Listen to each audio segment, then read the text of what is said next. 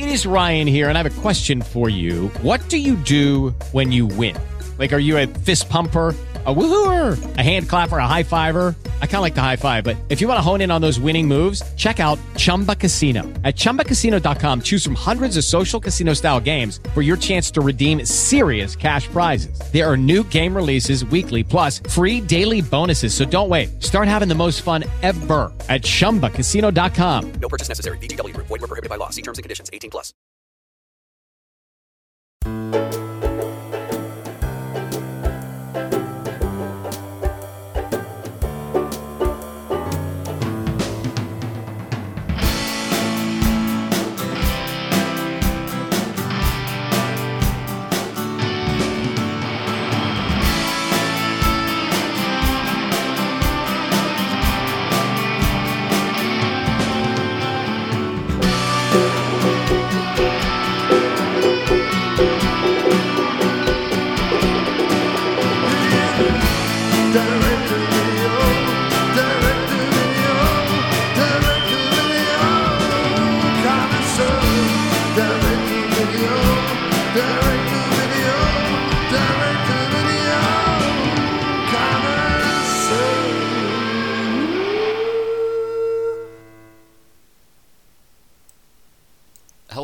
Everyone, and welcome to the Direct to Video Connoisseur. Uh, I'm Matt, and as always, I'm joined by Jamie. Jamie, how are you this evening? I'm doing great. All right, excellent. Now, you know, before we get into the movie and and and um, any any other kind of things we want to discuss, I do want to make a quick administrative thing.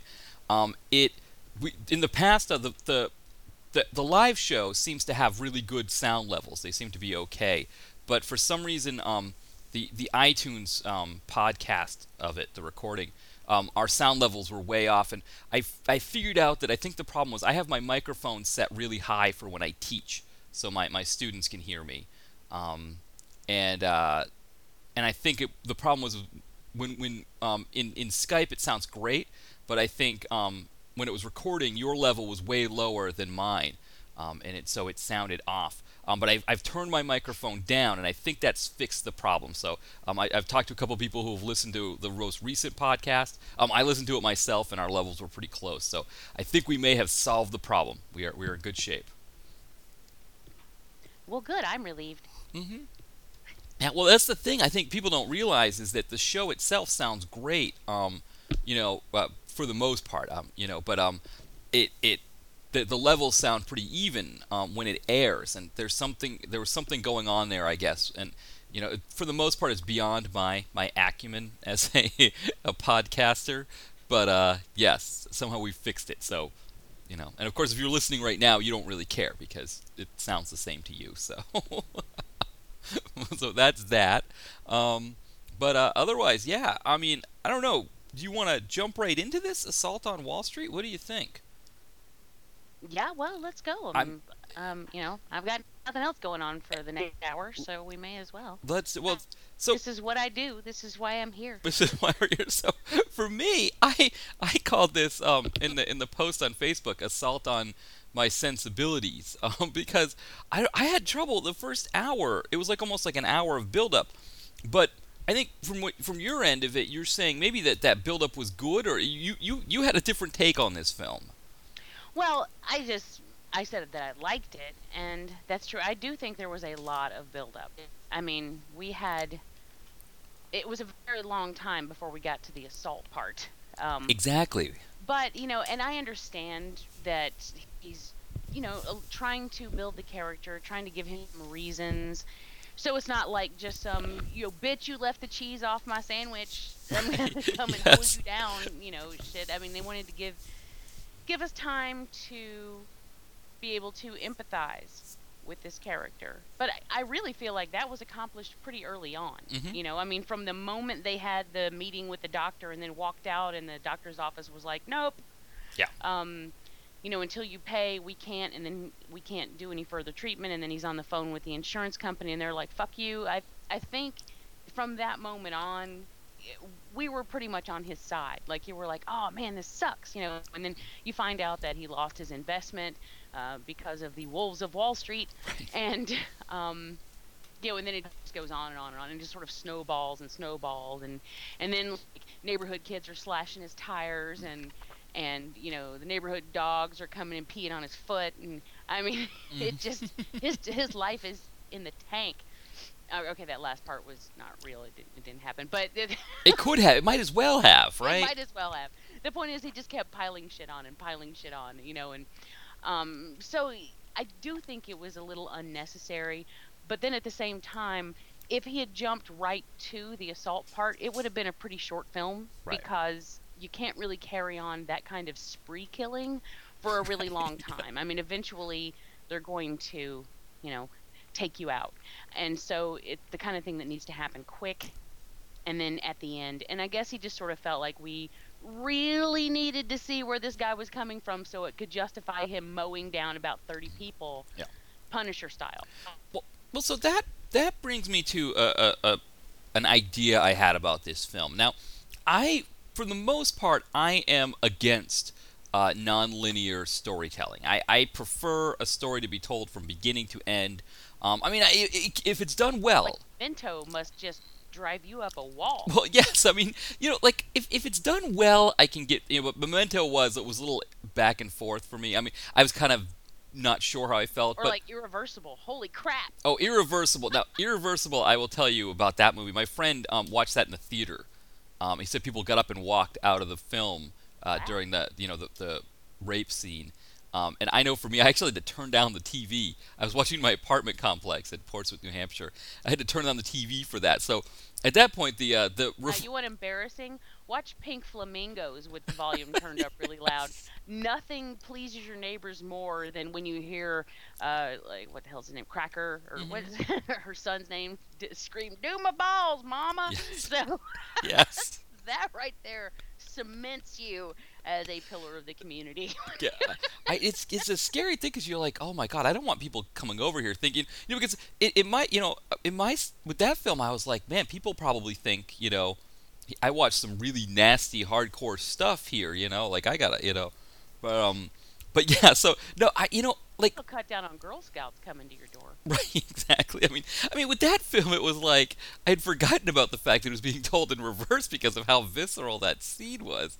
Um, but you know, for the most part, I always feel like it's gimmicky, right? The non-linear storytelling is gimmicky. It's trying to like I don't know, bite on Tarantino or or you know anything like that. Um, but here, I think it would have really worked because um, we could have gotten some assault and some backstory mixed in together. Um, for, for me, I felt like that build-up, which was it was leg- a legitimate hour. I had uh, 57 minutes till the first plot point, which was when the um, the assistant DA gets hit by the taxi. Um, took us 57 minutes to get there. Probably about an hour, you know, a few minutes after that, we started getting an idea that he's going to start killing people. So, you know, we've only got a half hour of that. It would have been nice to kind of maybe mix it in, you know, um, throw in these sort of things that happen with the with the wife and with the um the the you know the the the investments and all of that. Maybe put these in periodically throughout the film to kind of give us an idea of why this guy's so unhinged. You know, maybe like you know there's an assault and then some backstory, assault backstory, and kind of play it like that because um you know. I, Part of the problem I think I had was that I think Uwe Boll, in writing this film and making this film, felt like um, we didn't know what happened in the financial crisis. Um, and it's as if he was like trying to inform us of what happened to the, the regular guy in the financial crisis. But most people that are going to Redbox to watch um, Assault on Wall Street, they know what happened to the regular guy in the financial crisis. They have an idea. They either know someone or they themselves were screwed over and they're trying to kind of watch Assault on Wall Street to kind of get out of it for a little bit. And that punch of, of seeing those murders at the end is it's, it's a little bit late for them. You know, they have to relive all of what they had to go through. You know. Well, I do think that your idea about making but it did have some nonlinear moments Right. here, um, kind of peppered in, but I, but they weren't very far apart. It wasn't like you know something pulled from the end, stuck in the beginning. It was you know just like little groups of you know this pulled from five minutes and now stuck Right. here. This pulled from two minutes now stuck here. But I think that your idea would have been a really good one. I mean, if we started out with him, um, you know, just cutting loose and, and shooting people. And then so we, we sort of go in thinking, oh my God, what's wrong with this guy? Mhm. then you know we learn a little bit about him as we go along and then you know maybe some more stuff happens and then we learn some more about him and then he does something else and we learn some more that would have been a good thing i think because y- y- it would have been a great opportunity to gain your your empathy for this character you know when first i like it when they make me turn like when they make me feel differently about a character one way, you know, toward the end than I do at the beginning. So that could have been interesting if it was done well. And um, so that's actually that's a pretty good idea. I do agree that there was a lot of buildup, and then it was just like, oh man, what what else can go wrong? I felt like I was reading The Jungle. Yes. It's like, what the hell else can go wrong in this guy's life? And on top of that, his suicidal wife is so inconsiderate. You know, everyone knows that if you're going to slash your wrist, you have to go to the bathtub. That Yes. shit makes a mess. But she's just going to ruin the bed. Oh, I That- know. That's what we say. That's how we say it in the South. You ruin it. Ruin the Um, bed. Ruin it. gonna- but I'm like, oh come on! I mean, he's having enough problems. Now you're gonna make him buy a new mattress too? It, and and. I know, and, and see, like that's something that, like, you know, we we kind of could almost see coming, right? You know, the the wife kind of keeps seeing that she is a burden on him, that she's making all, you know, um, and, and the reality is, of course, it's not her medical problems that cause their financial ruin. It's the, you know, um, you know, Uwe Boll is making that absolutely clear to us that it's not her medical problems that cause their financial ruin. It's the the screwed up system in the country, whether it's the the uh, insurance system, the medical system, or the the financial system on Wall Street. Um, and and so it was a really great idea to have her kill herself and really give us a sense of why this man would turn, right? Because he has nothing else to live for. Um, but you know, it, again, it was like like you said, it, you know, she did it in her bed, which was bad, but also it was like this long buildup of like more like just piling on on this guy that like yeah i mean you know like you said the only thing that didn't happen was the dog didn't pee on him um whereas like you know if we get this sprinkled throughout it's it's not us just going like you know like we can just be like oh okay yes no that's a reason or you know um i mean when you think about the punisher movies because you talked about this is uwe boll making the punisher i mean in the punisher movies do we do like an hour of the punisher as a police officer um who's dealing with uh, some crime boss and then his, his family is killed. Um, no, we, we, we have him immediately offing people, you know? Um, Well, at least in the latest one, uh, Punisher Warzone, it's, Mm. it's you jump right in. In the um, the Thomas Jane one, it takes a little bit longer. it I does. think. Yeah, right. Um, but even then, it's it's palatable. I mean, you know, I don't have an issue with that. But yeah, I mean, it, it is a long time, and I'm just like, man. Another thing, his wife didn't seem very sick to me. Like I understand I that she had tumors and she was having treatments, and I, I get all that. And I've known people with brain tumors, and I've known people with other types of cancer, and I've also kn- known them to work right through it unless they absolutely did, couldn't. Yeah. You know, I mean, and there was a woman that I worked with who, unfortunately, she went through breast cancer and it was horrible. And I always just, I felt so bad for her, but she was on the days when she wasn't having treatment or she wasn't sick from treatment, she was working. And I'm not saying that you that you need to go out and you know what's wrong with you. You know, I don't care if you're dying, go to work. But the thing is, I think I would have been able to be a little bit more on her side if he had presented her a little sicker. Mhm. You know, she seemed fine. You know, like she, it seemed like she was gonna go out and go jogging when you know whenever he left for work. And I'm like, woman, if you feel like you're being a burden on your husband, completely removing yourself from his life is not the answer. What he needs is for you to go out and get a job. That's and that sounds so callous. It really does. But I think what I'm saying here is I think it's a fault on the filmmaker's part because if we're supposed to feel like wow, they're just so you know, it's they're so destitute and things are so bad and she's so sick, then I want to be able to feel that she's sick. You know, I want to be able to put my heart there because my heart heart would be there. My heart was there for him from the very beginning, but every time she popped onto screen, I'm like, you just don't look very sick to me. You know, and, and only I'm only saying this because and then I realize that I- I'm pissing off a bunch of people out there. I know, um, and I understand, but the point is that film is a visual medium, and a lot of the story is told through visuals. And if I'm going to be immersed in that story, I need you to help me with that. I need you as a filmmaker to immerse me in it. So make me feel it. Make me feel bad for them. You know, instead of me going, "You look okay to me. Why aren't you working?" You know. Yeah. Well, you know, and this is what we talk about too, with kind of the limitations of, you know, the the film industry having so many men as directors and not enough of a female perspective. Because Uwe Boll is doing this strictly from the male perspective. That he's he's saying that if he doesn't make the wife pretty enough, that the guys watching his film won't think that Dominic Purcell would be devastated enough to go out and do this, which is a really bad message to send. You're you're absolutely right that she should have been think- sicker. I don't know. That's at least that's what my take was on. That's what I thought he was trying to do. Well, I mean, and you know, I mean, now that you say that, it makes total sense. I didn't see it. I didn't see it that way. I just figured he fucked it up. But um, but that does kind of make sense. But then I'm saying, you know, as a husband yourself, you know, don't you feel like you could be more into the plight Yes. uh, or feel his pain even more if you were watching his wife decline Right. along with him?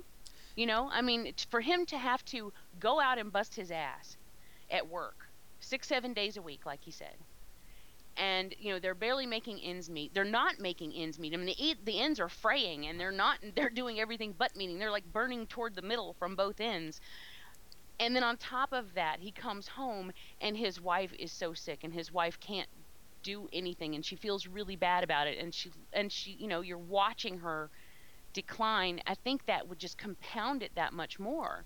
But she seemed really bouncy and pretty and happy. yes. Well, You know, I mean, hell, when she when he came home and she was dead, she had a little bit of graying around her lips, and that was it. She looked fine other than that. Like she didn't even look like she'd bled out. And I'm like, what?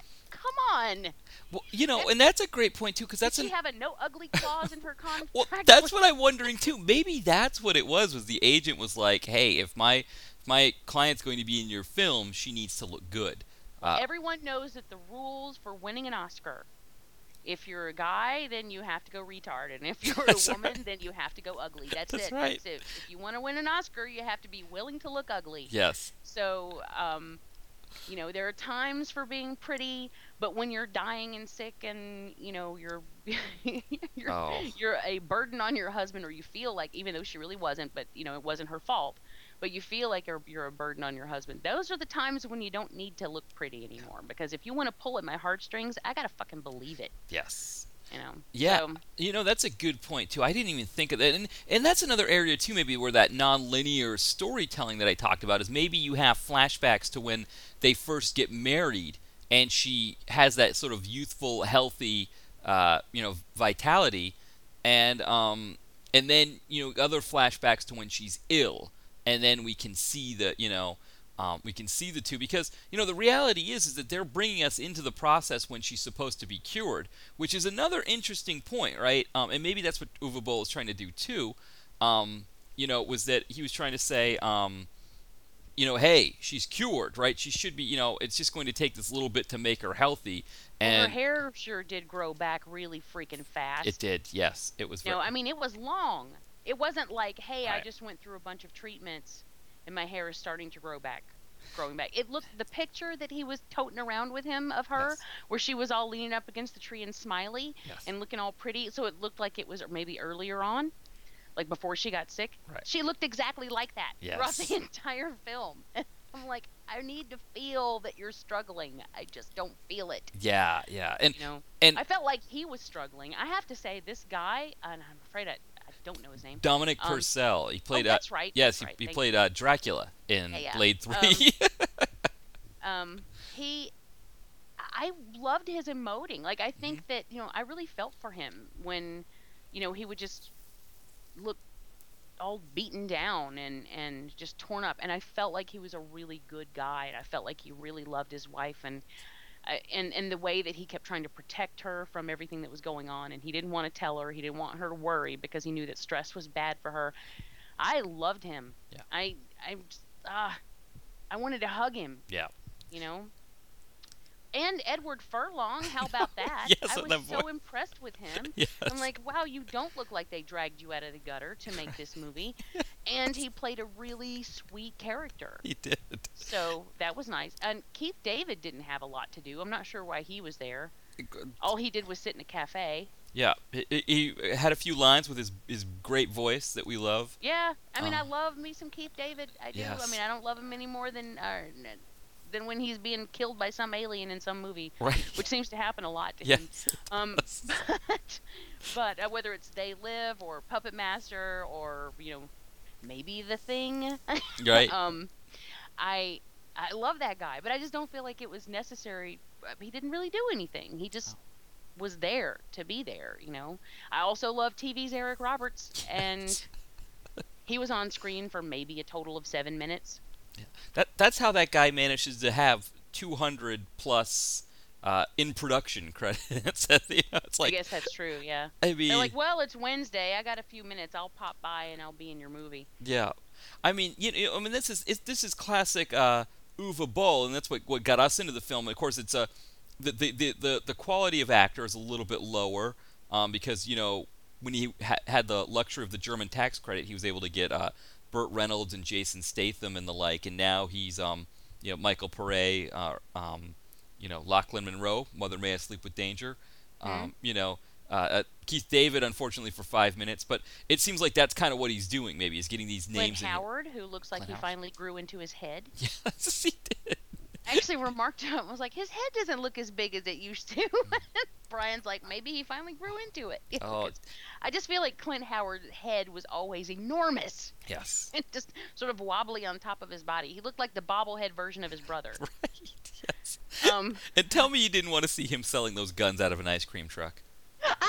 Oh, I was so and I love Ice Cream Man. It's a- oh my God, yes.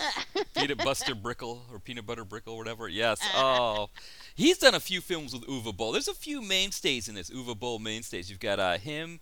Uh, Michael Pare seems to be one. Lochlyn Munro. Uh, Dominic Purcell actually did another one that I reviewed, uh, In the Name of the King 3, which uh, In the Name of the King 2 had Lochlyn Munro. So it seems like a few of these guys. I don't know about um about uh, John Heard, um, but Yeah, and I've always liked John Heard, but Yeah. boy, he play an asshole. Yes, yes. Oh, and you know it's funny. I was just you know uh, Jen has, has turned me on to The Sopranos. I was you know I guess I'm what 15 years behind the curve on that one, but uh, she had turned me on to that. And one of the things um you know because John Heard made me think of The Sopranos because he's he was one episode, not even one. Don't feel bad. no, yeah, he was. I, I had only seen one up until I was watching it with Jen. But uh, one of the things about that show that I think this show also tried to hit on is that show seems to like take all of the drips and, and goofballs and people that really annoy us in our society, you know, um, and they just kind of throw them in the path of these um, North Jersey mobsters. And we get to see them interact, and we kind of get to see them almost in a way dealt with by, and, and it almost like kind of allows us to kind of get it out of our system. You know, the people that, you know, the person behind the counter who's a total drip and a pain in the ass or whoever. Um, and I think this film was supposed to give us that same sense of, um, of, of, catharsis, right? That we were supposed to see, um, you know, the the Wall Street guys get their comeuppance. We're supposed to see the Stark broker, the bank guy, all of these people who who all had a part in this downfall and all had a part in ruining this man's life. We were supposed to see them get their comeuppance and feel that catharsis, and um, and I, I, I felt like I got that part of it. Um, you know, that one I did like. I mean, I thought that the John, the way he dealt with John Heard was good. The way he dealt with Lochlyn Munro, I, I felt like all of that worked. That was for- a sweet headshot. wasn't it? I mean, you know, that that's what I came for, and I guess that's why I was frustrated that it took so long to get there. Um, I would have liked to have seen it sprinkled throughout, you know. I know, I totally get that, and and I think it did take a long time getting there. It definitely its legs and took its time, but I don't. I was never bored, and I was never, you know, like, oh my god, come on. Um, so I guess okay with that, and I really enjoyed his character. I and I felt bad for him. So, I mean, as much bitching as I've done about the, the wife character, I felt bad. Um, I don't think it's the actress's fault. That that whole bit lays squarely on the shoulders of the director and and his too. I mean, if maybe she didn't want to be sick looking and and and but that again, that's his fault for going okay, um, or that was his play because, like you said, he's like, oh, you know, she has to look pretty because uh, the men have to believe he wants to keep her. Right. Um, you know, which is just dumb. Um, but you know, whatever. Um, Well, you know, too maybe o- Uwe Boll has a you know he. he I, yeah, I, you know, I don't know with you know what what his mindset was with that one, but it, it is very popular I mean, because he went through all of this trouble to spend an hour to really make you know to really, you know, uh, really tack on the verisimilitude there and make us feel like this is real, you know, uh, economic crisis. You know, I mean, he the only thing he didn't do, which I I thank the Lord he didn't do that, was he did not get into the minutia of you know collateralized debt obligations or you know residential mortgage-backed securities or anything like that or Fannie you know any of that stuff. He kind of had some you know the occasional thing here or there and and there was a little bit about dumping stocks at the beginning, but he really didn't get too deep into that, which I, I thank him for. But I felt like beyond that he was like he was trying he felt like everybody had to be included, right? You had to have the bank, the the brokers, the lawyer, the DA that won't prosecute, the insurance company, everyone is accountable. yeah, everybody has a place to play. You know, the, the inflated in costs of medical care in the country. Everybody had a piece in this, and um, and I understand that, and I also understand that somebody in his position, Uwe Boll's position, would think that one, well, well, there's two things, I guess, from a German standpoint that would make the American situation really egregious. Uh, the first is our, their healthcare system is better than ours in terms of you know insurance and, and costs. Um, but two, they also have a much better system as far as laying off and and, and um, laying off workers and uh, you know offering um, unemployment insurance and, and help to people that are out of work. So in that sense, they they have a better system for that. So I think he really wanted to you know look at this system in the United States as kind of every man for themselves system and play it up. And I, I got that part. I understood that. But the thing for Uwe Boll that he doesn't understand maybe from us Americans is we all know this. We live this world on a daily basis. Um, and so I think that's for me. It was like, okay, yes, Uwe, yes, I'm, I'm here. I, I'm, I'm from America. You don't need to tell me what it's like here. I was like, you know, let's get into some killing. I, I want to see you waste Lochlyn Munro for me. You know, it's Mother, may I sleep with danger. Let's do it. You know.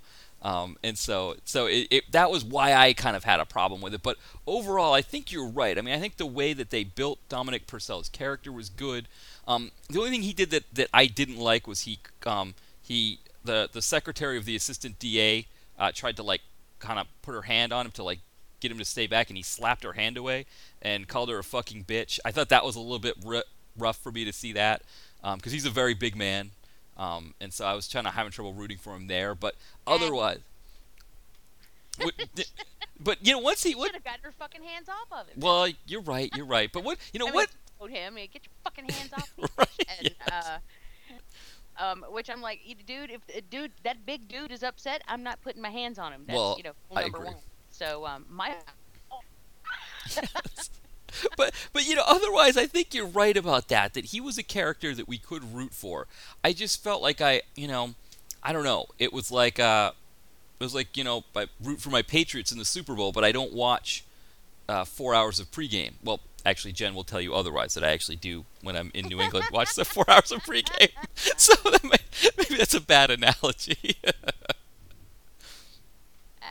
Uh, well, I do like that uh, the the way he had in some of the scenes, he had like news coverage running in the background, so you're still watching what's going on, but you can kind of hear them talking about it here and there. So he's kind of slipping stuff in without forcing us to watch, you know, the rolling news clips of of everything. I, I think that I mean I think you're right in that he just was kind of like, okay, in case you weren't aware, in case you weren't here, this is what was going on. Um, but I guess he just wanted to make sure that people understood where he was coming from because there's always the there always the people who don't pay attention to what's going on uh, around them, and if you weren't directly affected by it, then maybe you don't know exactly what was. There are a lot of people that who, who are like ostriches who are like if you don't smack them over the head with something, they have no idea um, what's happening, and uh, like 9/11, what? Huh? What? yes um, and I- I guess he just wanted to be like for certain that everyone got it. But I do feel like yeah, I mean, I, there were times when I'm like, yes, I, I get it. I do, I do understand. I do. When is the assault? no, exactly. That's what I came for. title, you I guess. The title is assault. on- Yes. So I'm expecting like an assault on precinct 13, Yes. but like Wall Street style, you know? I'm like, Yes. yeah, here we go. And, you know, it wasn't as much here we go as well, you know, or we're going to come along come along when we're ready. Um, so it did take a while. Uh, and I, I totally get that. We, you know, Brian made a comment about that while we were watching it, you know. Then in the end, um, we ended up liking it anyway. So I guess, I guess he nailed it. I'm just impressed that it looked like a real movie. Yes. So, I mean, that was, you know, step one. I, I think he did have a really decent cast. Um, they're sort of second tier uh, cast members, but, you know, okay. They're, they were all people that I like. Um, and I, you knew things were getting serious when he was doing that Travis Bickle, uh, Travis Bickle slash Kiefer Sutherland Wall of Crazy Mm-hmm. um, which is what whenever I see, and Brian pointed out the the crazy wall, but whenever I see anyone doing up a wall of crazy, I always think about Kiefer Sutherland in um, oh in The Vanishing, Mm. you know, where he like completely gave up his whole life, moved into a motel, and then s- you know when he was looking for Sandra Bullock, and he had just shit all over the walls forever, and that's the that's the scene that I always think about. So when he started putting up his wall of crazy, then um, like, oh, here we go. Yes. But now we're going. Yes, yeah, that's what we need. We need the moment we're rolling in with the credits and we're hearing in the background all of this stuff. And and, and I mean, Uwe Boll, uh, God bless him, he he decided that he needed he he could not convince us enough that we were in New York City and not Canada. Um, so Oh, that's so funny because Brian said, well, hey, at least it's New York. Too. I mean, it's actually New York, you know, Right. not, like Jason takes Vancouver. right, Um, with, I mean, and you know, how many movies have you where they attempt to pass? And that always blows my mind. Like, if you want to pass off Vancouver as Topeka, Kansas, there are about 17 people who are going to understand that you fucked that up. You know, uh, most people aren't going to notice probably. But if you are seriously trying to pass off somewhere else as New York, we're going to notice. and we always do.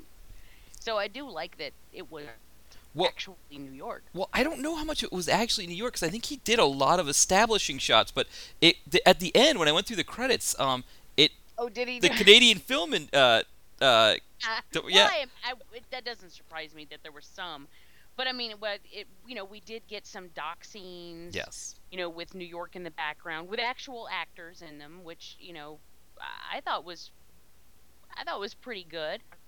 You know, I mean, he spent enough time there for me to believe it.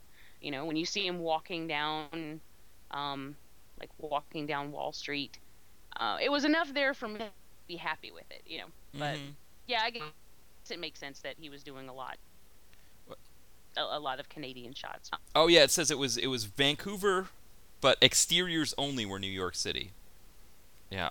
Okay, so I mean, well, I'm not gonna fault the guy for doing some interior shots, you know, somewhere else because that Right. doesn't really matter. But you know, so good for him that he didn't try to. I mean. What I, what I was talking about with Jason Takes Vancouver is when, like in Yes. Jason Takes Manhattan, they never once go to Manhattan. Right. It's like it's it. You're walking down these streets that they have created, like alleyways, and they've actually spray painted some their themselves some really bad graffiti on the walls, and I mean it just looks so. It's so transparent, and so not even trying. but um, so at least he had the sense to do some establishing shots and some exterior shots, and that's good. But he was like, I, I'm going to establish the hell out of this film. Oh well, I- yeah. yes, I mean, I'm going to- around, there was skyline in Yes. your face. Um, it was. but they were nice shots, Mhm. though. I, wa- agree.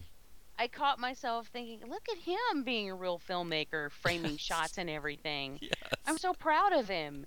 You know, this is a long way from House of the Dead. Oh my! You know, and that's the thing I think with Uwe Boll. Um, you know, I mean, like I, uh, I I did some work on this. I was reading up a little bit on this film, and um, he he actually did try to interview um, people who were affected by the financial crisis and what happened in it. Um, and so I think you know, I think he really wanted to tell the story of the average person um, and how they were, you know, crushed by this. And and and I think you know, I mean, maybe he was trying to maybe lump in Bernie Madoff with it. I don't know how he was really trying to put it all together, but I think there was an earnest attempt to make something here. Um, and so I can give I, I, I can go there with you. I definitely agree with you there that um you know it, it, this is not the Uwe Boll who's just like German tax credit throw all the, the B-listers I can at the film and throw it in the theater and, and, and see what it does, you know. Um, he, he definitely had an earnest attempt here to make something, to tell a story that um, he felt wasn't being told, um, and, and I, I could definitely appreciate that. Uh, yeah, and I feel it was I felt it was earnest too, and I really did uh, appreciate that. It was nice. It was kind of refreshing. Um, coming from the trenches of dealing with all of the early bull crap, like back in the days when he was threatening to get into a boxing ring with a with with critics. I'm like, oh my god! I mean, he was, oh my lord, it was so awful. And it turns out that this film has actually been in Brian's queue for quite a while, but he was just he was really wasn't sure if he wanted to pull the trigger on it, and so we kind of made him when when, when um, we decided to watch it. But then he's like, "Well, I've heard good things about it. It's just you know, Boll's name's attached, and Yeah. kind of made me nervous." And and I'm like, I totally get that. Yeah. I I do. I understand that. But now after watching this, I won't be so nervous anymore if I see his name pop up in the in the credits. You know, because he's kind of shown me that he does know how to do something pretty decent. Yeah, well, that was one reason why I wanted to do this film because, um, you know, wh- while you were moving to Michigan, um, I had a solo episode where I looked at, um, uh, uh, in the name of the King three, which also had Dominic Purcell, and I mean that one was kind of goofy in a lot of places. It had, um, you know, they were out in the woods in a medieval forest. Um, Dominic Purcell plays an assassin who gets zapped back to the medieval period to fight some battle to save some people. Um, and here they are in this medieval forest. You can see tire tracks everywhere, um, and so it, it had that feel to it. And I was kind of like, you know, that one I was feeling like, man, I don't know what to do with that movie. And I thought maybe too, like he was kind of shooting a bunch at a time because it, it also had Dominic Purcell. Um, but so I was really interested to do this film to kind of get your take on Uwe Boll and what your thoughts were on him. Yeah, well, the, that used to be my thoughts on him is that I see Uwe Boll, I run the other direction. Um, but maybe not so much anymore. You know, I mean, I was burned by him early on several times, and then his attitude. Yeah. Whenever he was presented, I had an interview with him several years ago, and um, it was a it was a written interview. I didn't actually talk to him. Um, but his just his attitude when he was presented, like when you came straight for him and you're like, you know, what do you have to say uh, about this movie? And then he's just like, I I don't know. He this how dare you criticize my work? Mhm. You know, attitude about him. And then you know with his whole threatening to punch people out. I was like, God damn. Um, I just didn't really have any respect for him Yeah. Because I didn't feel like he gave a damn. I didn't feel like he was trying, like he was, like he was serious. It just, you know, to me it was clear that he didn't shit. And I'm like, you know, there are people out there who really, really love filmmaking, and who would, you know, really love the opportunity to be able to do it. And you're basically just throwing that in their face when you make something that you know was bad. And I was angry, but you know, um, I feel like with this film, I'm seeing I, he has, you know, maybe had a change of heart, or he's grown, or I don't know, something. Something's changed. It's different, and I was pleasantly surprised by that. Yeah, you know, I agree too. And, I mean, I think, I mean, he, he made a complete mockery of that tax credit in Germany, which was meant to really foster the film industry there and, and get, you know, um, Mhm. more, you know, people that, that were had independent projects that really could use the money. Um, he was instead making them, and they ended up having to change the, the, the tax uh, the, the tax credit and, and fix it somehow because of him. Um, but it seems like maybe because of that, you know, because um, and, and you know maybe in part because of that, and I guess he, he did generate some kind of a name uh, enough that I guess he was able to to uh, lock down funding for po- projects he wanted to do because um, he's done a few other ones that are more of a serious nature. He also did um, a, a, film called Darfur, uh, that um, takes place there in, in Sudan. Um, you know that, that he he talked about the crisis there, which I've heard is a very very uh, graphic film, and it can be a very tough watch. Which I haven't seen it yet, but um, but I mean he also is still doing these low budget things, which um you know while they're not necessarily uh, Tara Reid as an anthropologist, um you know they're they're close enough, you know. Tara Reid. Wow. Uh, it- When you really need a drunk. huh? Huh? I just remember Alone in the Dark, where she was actually, you know, doing press junkets for. I mean, Uwe Boll had films that people made like the major, you know, um, talk show circuit and did press junkets for, and there she was on, I think Conan O'Brien or something, talking about how she was playing an anthropologist. And is that the film Alone in the Dark? Is that the movie?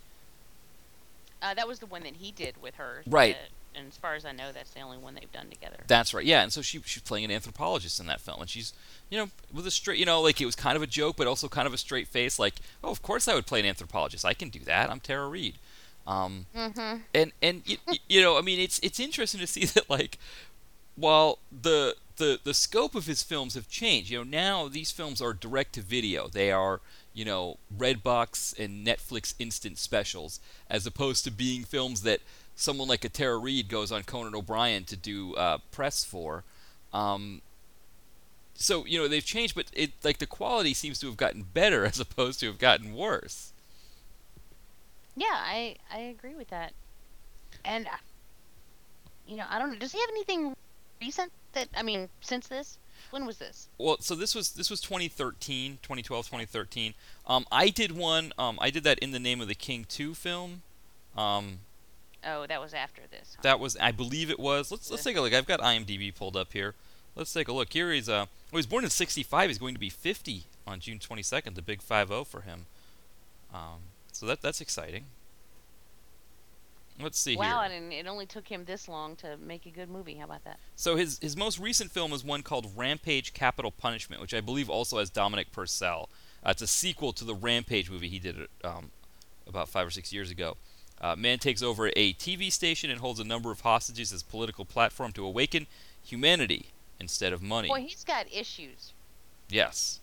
You Yeah. notice this? I mean, he keeps doing- he keeps doing all these assault and rampage films and um, you know social awareness. But I, I think really he probably has some issue. Like he has some anger issues that this is the only way that he knows to work them out. mm-hmm. You know, so we probably need to let him keep doing it. Otherwise, he's gonna like do a Whitman and climb a clock tower. yes. now I will say too, he did not. Um, that that one does not have Dominic Purcell. I know there was a third one. Oh, suddenly is one he did with Ray Liotta that came out just after this in 2013. Uh, Ray Liotta and Dominic Purcell. Um, Oh man, Ray Liotta from Goodfellas to Uwe Boll. it's a remake of a 1950s film that starred uh, Frank Sinatra. But yes, Ray, Lio- Ray Liotta. Yes, he's he's run the gamut, right? From uh, he does a lot of direct-to-video stuff now. Yeah, Oh. he does, and I don't know. I was always a big fan of his, and so I'm not sure exactly what happened that he stopped showing up in the box office. And I don't know what I don't know what the turning point was there. Yeah. But there was a time there when he was, you know, he was there a lot. Yeah. Um, Yeah, we used to, my friends and I, because we loved Goodfellas in high school, uh, we used to sing his name to the tune of My Sharona. Be like, Ray Liotta. And so, so whenever I hear his name now, I just think of that song. I know. Yeah, he's doing, uh, he's doing a, uh, I mean, he's he's doing tequila commercials, I believe now, where he's um telling us how manly we need to be, or he's like a man, he's one of those man police ones. You know, the the if, oh yeah. yeah, I don't know if you see those commercials, the man police telling men how they should be men. You know, you don't. And uh, so he, What are you doing buying tequila? That's all the money we had. right, yeah.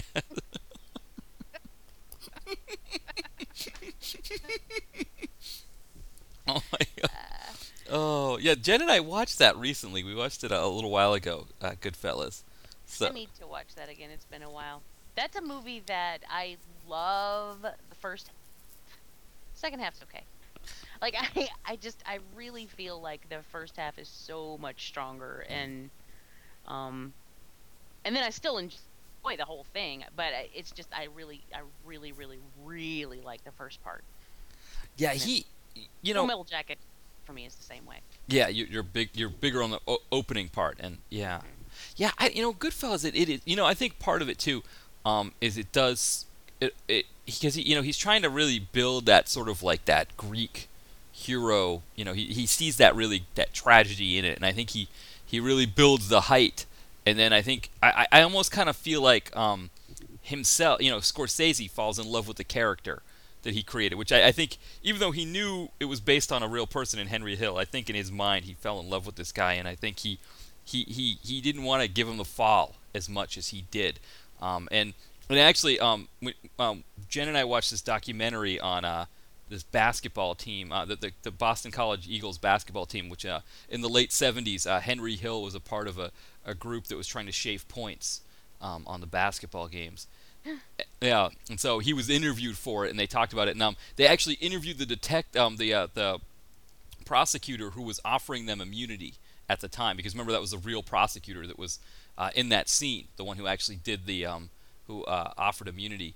And so they were interviewing him about Henry Hill, and I mean, you know, the way he described him, he was not anything like the Ray Liotta character that was created in the film. I mean, he's just, you know, talking about how, oh, you know, he's, you know, Scorsese didn't show that that Hill had uh, girlfriends in two of the other rooms that he also wanted to get protection for, you know, put them in the witness protection program with him, and and things like that. And um, so you know, I I, I kind of feel like that might be why that second half didn't quite work for you, because I think Scorsese had trouble taking it the full way that he needed to take it. Yeah, I mean, I guess he felt like if if he really portrayed him exactly as he was, then you wouldn't get the same effect Yeah.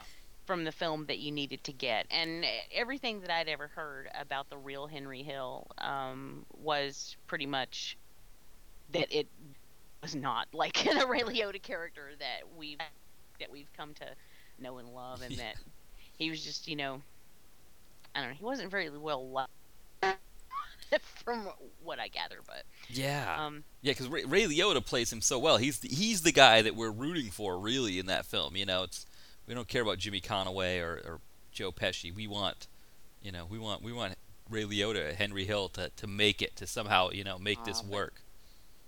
he was gonna be a made guy, and then Yeah. uh, yeah, You took him out. you know, you gotta you gotta leave Frank Vincent alone. You gotta you can't just be messing with Frank Vincent like that. Man, Joe Pesci, he always gets short end of the stick in those movies, doesn't he? I mean, like in Casino, golly. Yes. Oh, he got it bad.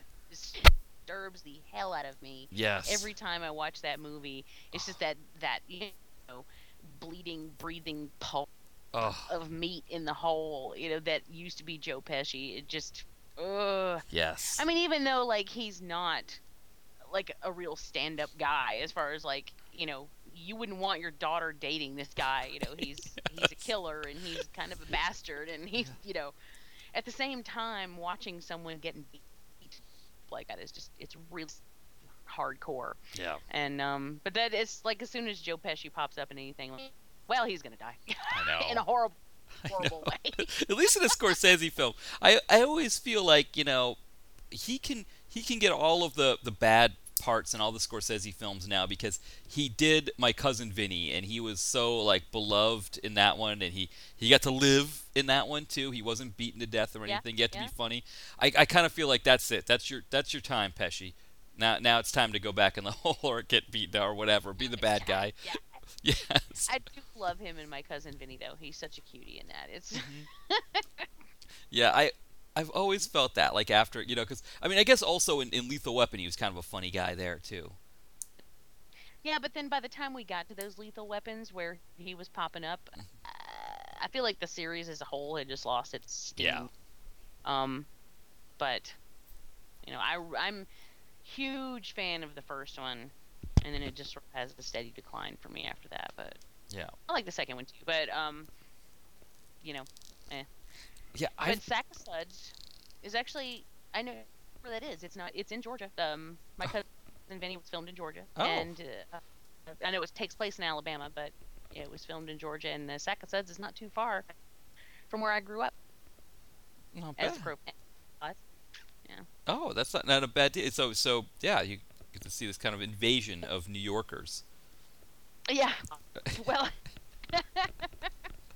yeah, that that's called Atlanta. Yeah, the culture exactly. yes.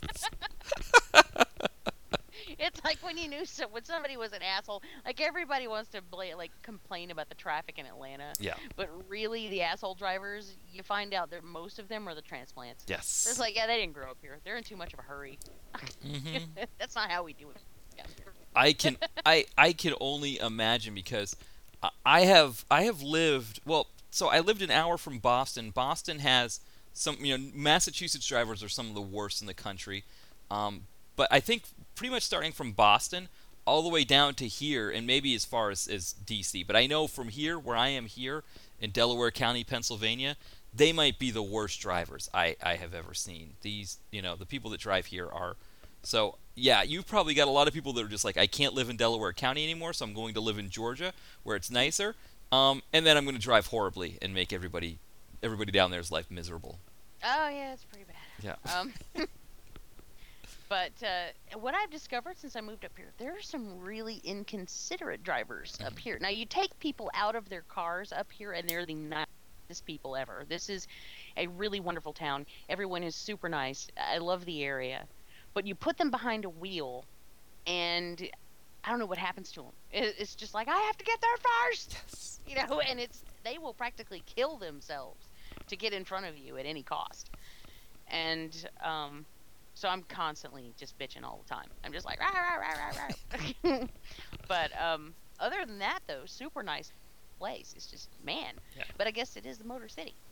Yeah, exactly. Hey, there you go. That's a good point. It's Detroit. You know, one thing one thing about this movie that brings up, you know, one thing about Detroit that I always think about is like they've been trying to build the film community, you know, film industry there, um, kind of out of the shell of the the factories and everything that are, the abandoned buildings in the downtown area. Um, and it is kind of too bad that we can't get more. You know, that should be a big. You know, there should be a lot of films going on there. You should you should be able to go down to Detroit anytime and see a movie being shot down there. And maybe you Well, do, it's but getting it's getting better. You know, the new um, the Superman Batman movie is Mm. filming in Detroit here because it can because Detroit can simultaneously look like Gotham and uh, what's the other one? Um, Metropolis. Metropolis. because it has really nice areas for Metropolis, like really pretty areas, and then like really rundown areas that could be Gotham, which I think is really interesting, and and an amazing way to utilize, you know, all the aspects of one city. hmm Also, there's um the movie It Follows that has been sweeping uh the the nation lately. It started out on four screens just two weeks ago. In two in New York and two in LA, it grossed $160,000 in one weekend Wow. on four screens.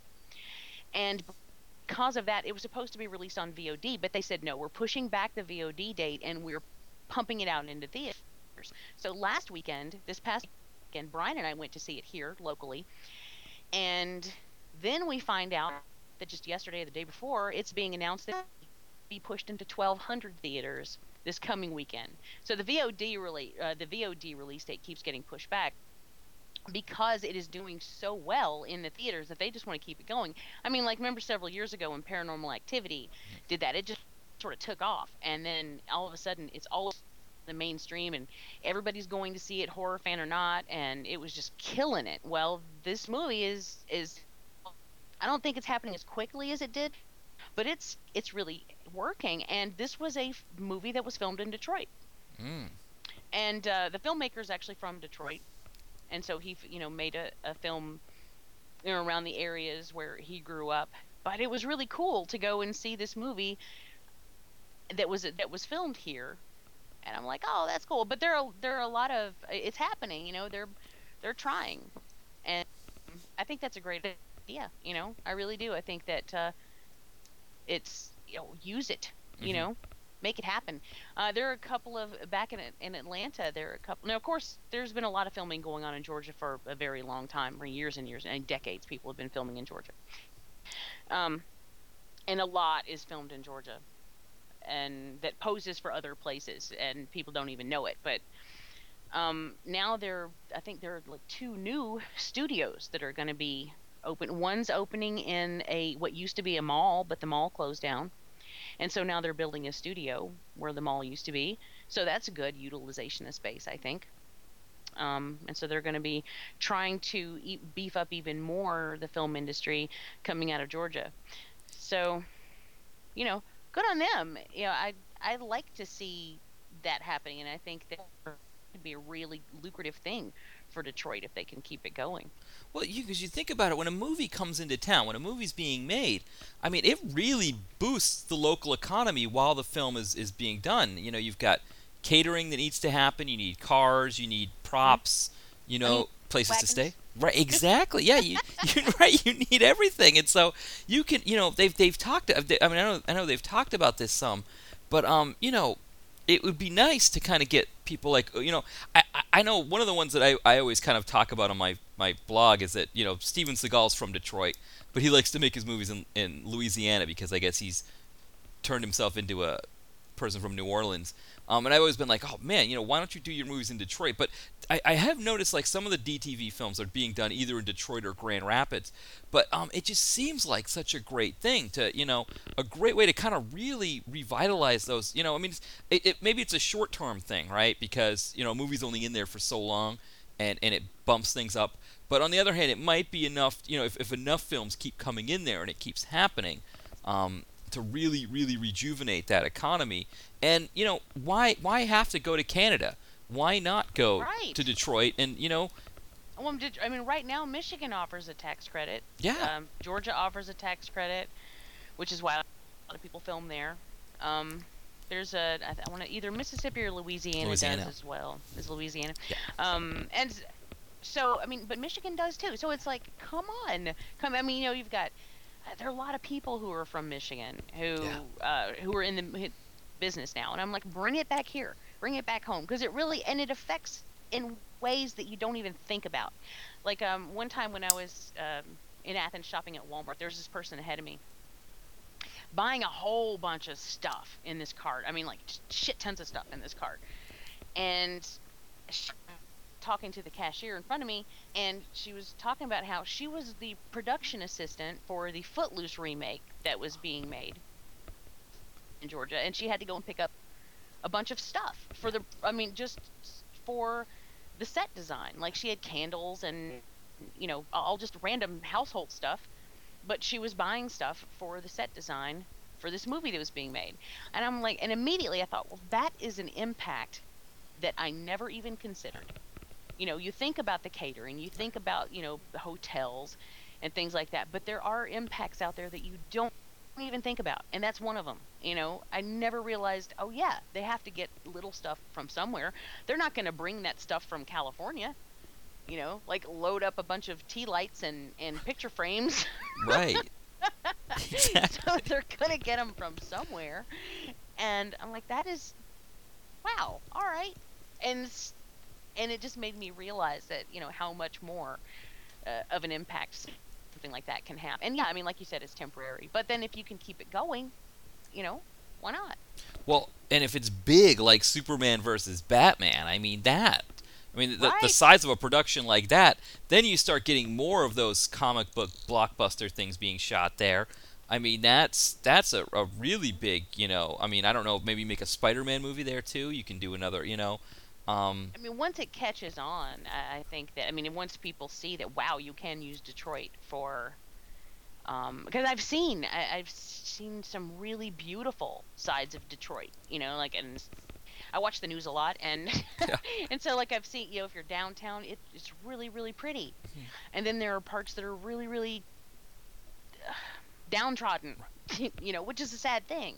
But the thing is that it's much like New York and LA. You know, it has its big glossy side and it has its lower side, and you can utilize all of that.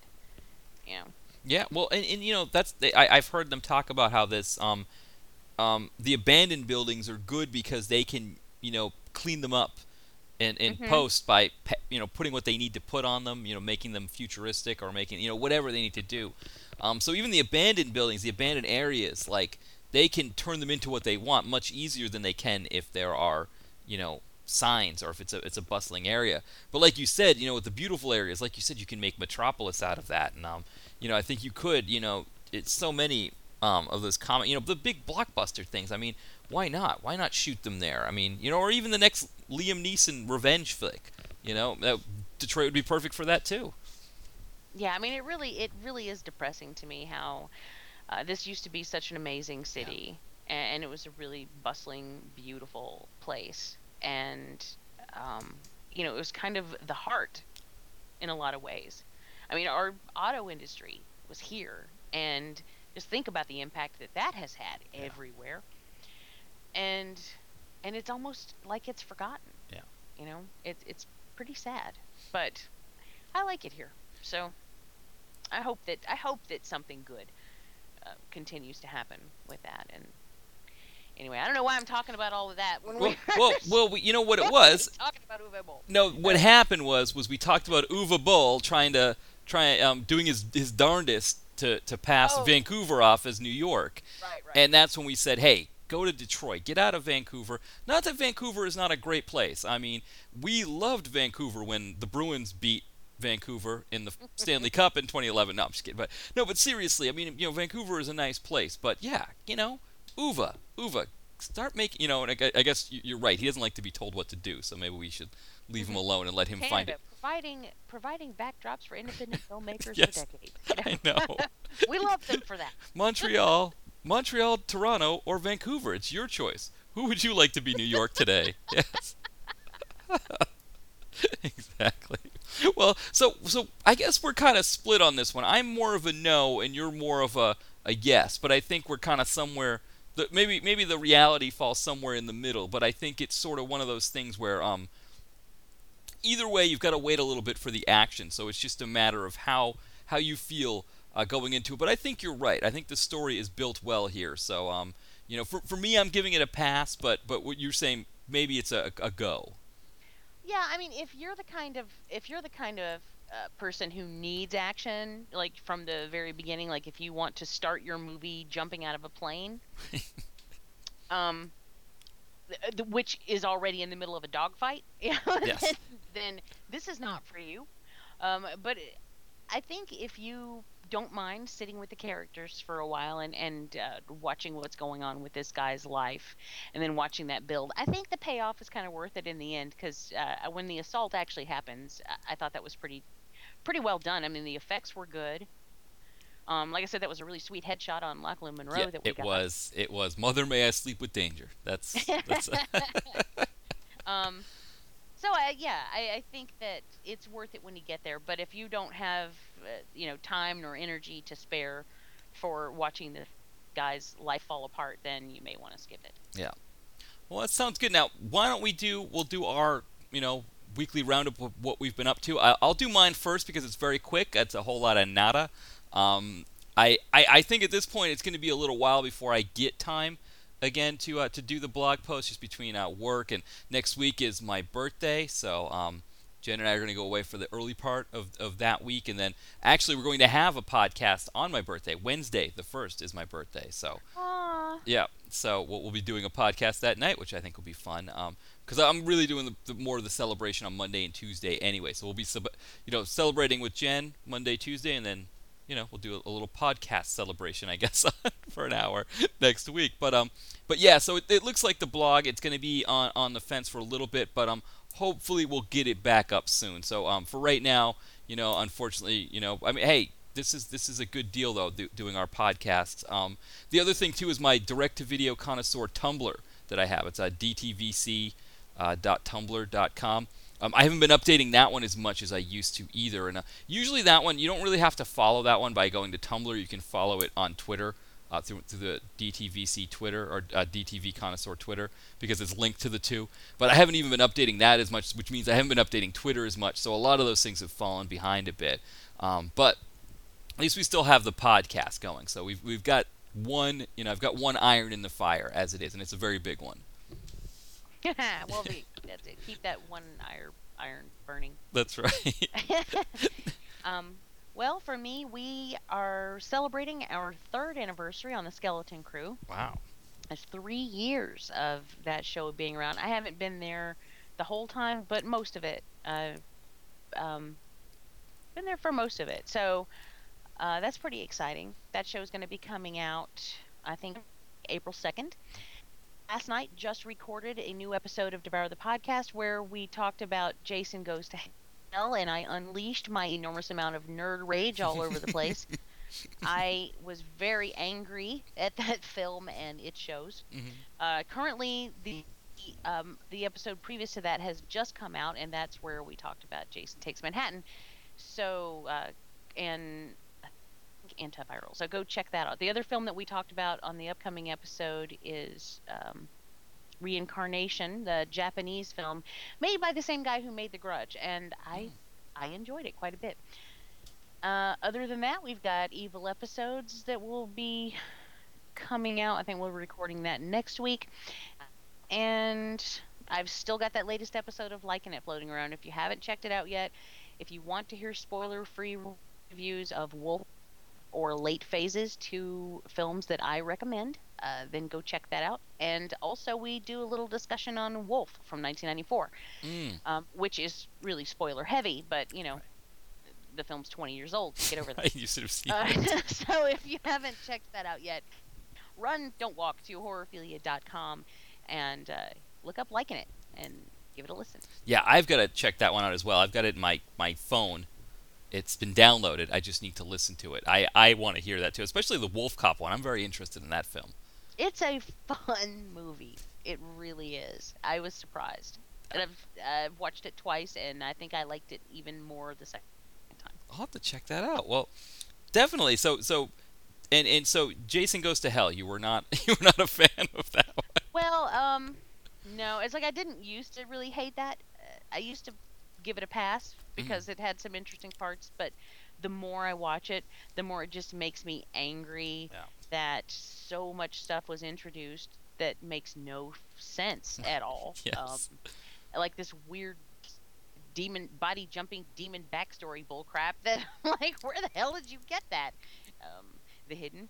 Um, and yeah, I mean, it's like as I get older, the more I watch it, the angrier I get, and so that kind of I just opened my mouth and the whole thing came pouring out last night on the show, and I think the guys were like, "What in the hell?"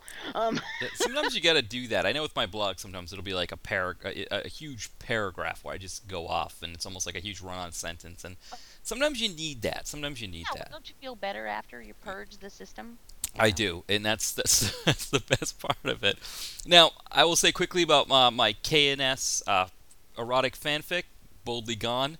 Um, this week's episode, or issues, um, we're going to look at a story arc uh, called Men in Kilts, where um, Scotty is marrying Ensign Smith. Um, they're having a, a marriage, and like the you know hijinks ensue. Again, probably a little more Romulan ale um, as the fellas go through Glasgow, Scotland. Um, and I'm not going to give away yet whether they are Celtic or Rangers fans when they're there. But so, yep, hijinks ensues. Men in kilts. Uh, I three. love hijinks and kilts. That's two of my favorite things. Yes, it should be a three-issue story arc, and um, so yeah, I know everybody's excited about that KNS fanfic, so we're we're hoping to roll out some more for you.